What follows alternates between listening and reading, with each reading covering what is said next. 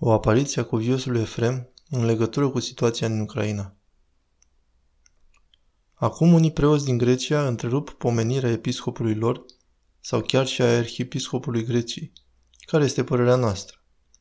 Înainte să-mi pot forma o părere, Hristos însuși ne-a descoperit prin anumiți oameni virtuoși care sunt în viață, care este atitudinea ortodoxă. Voi istorisi întâmplarea și voi lăsa la latitudinea dumneavoastră evaluarea și valorificarea acestea. Într-o familie bărbatul, un om al acriviei teologice, a hotărât să nu mai meargă la liturghie și să nu se mai împărtășească la oamenii care îl pomenesc pe arhiepiscopul Atenei sau pe patriarhul ecumenic. Iar soția i-a spus înspăimântată, unde o să mergem? Unde o să mergem, îi zice, ca să ne împărtășim? S-a gândit puțin și zise, m-am gândit. Sfântul Mormânt are niște metocuri. Mănăstirea Sinai are niște metocuri. Vom merge la acestea să ne împărtășim. Soția lui mai înțeleaptă îi zice, nu postim mai întâi trei zile și ne rugăm? Și au postit trei zile și s-au rugat și s-a arătat înaintea lor virtuosul părinte Efrem din Arizona, care este în viață. Un om care a plecat în America acum 20 de ani și astăzi America are 19 mănăstiri ortodoxe. Fiul duhovnicesc al Marelui Sfânt Iosif Isihastul din Sfântul Munte. Un om pe a cărui experiență și rugăciune te poți baza. Și a făcut Dumnezeu ca din îndepărtata America să apară înaintea lor în Grecia. Dumnezeu face astfel de lucruri. O să spuneți, cum e posibil așa ceva? Fie prin intervenția unui înger se face mutarea în alt loc, fie sufletul se deplasează.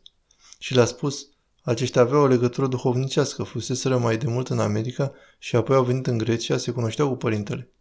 Copiii mei, continuați să mergeți la liturghie în bisericile la care ați mers, să nu faceți acest pas. Părinte, ce o să se întâmple cu problema cu schizma ucraineană? Ce se va întâmpla cu recunoașterile făcute de arhierei noștri, patriarhii noștri? Evenimentele mari care vin, evenimentele mondiale legate de războiul general, nenorocirile care au început deja și altele și altele și altele, acestea, spune părintele, deși vor răni și vor înspăimânta oamenii, vor face și anumite lucruri bune. Unul dintre lucrurile bune pe care le vor face este faptul că arhiereii și patriarhii noștri vor înțelege că de unul singur lucru este nevoie și nu de diviziune și problema va înceta să se dezvolte pentru că atenția noastră se va îndrepta către aceste mari evenimente.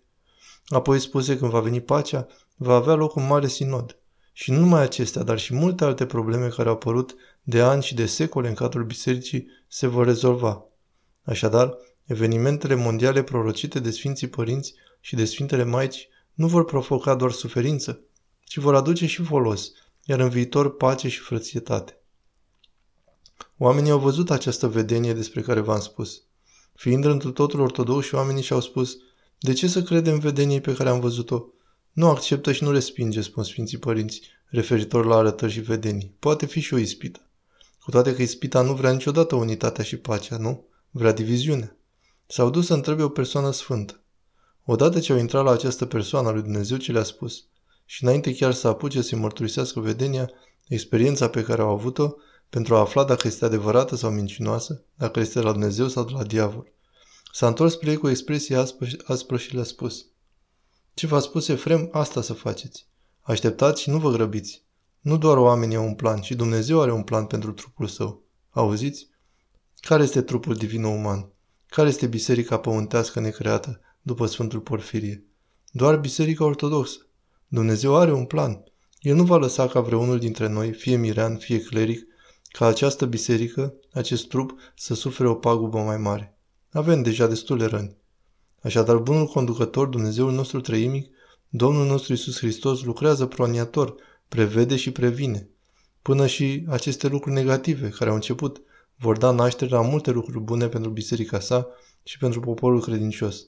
Este nevoie de discernământ, răbdare și multă, multă rugăciune.